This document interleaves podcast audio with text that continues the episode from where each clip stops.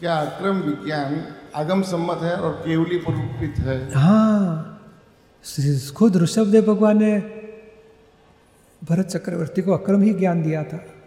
राजपाट रानी वैभव के साथ में भी आत्मज्ञान प्राप्त हुआ था। अर्जुन को भी कृष्ण भगवान से अक्रम ही प्राप्त हुआ। राजपाट रानी वैभव था तो भी आत्मज्ञान हुआ। जनक विदेही को भी हुआ। और जैनागम में भी लिखा है, क्रमागत मार्ग तत्वज्ञान तरंगिणी शास्त्र है।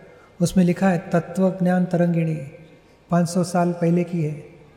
और अक्रमागत मार्ग यानी, और क्रमागत क्रमागत यानी तप, त्याग, ध्यान, योग, साधना द्वारा गुरु के अधीन रह के आत्म साक्षात्कार पाना क्रमागत मार्ग है। और कृपा से ही आत्म साक्षात्कार पाना वो अक्रमागत मार्ग है। ऐसे वेदांत में भी है विहंगी का मार्ग। उड़ के शिखर पे पहुँचना। और तिकली, पिपली का मारे ने चींटी के जैसे चल के चल के चल के ऊपर पहुँचना। एक आगम भी प्रमाण है और उससे आगे अनुभव प्रमाण है।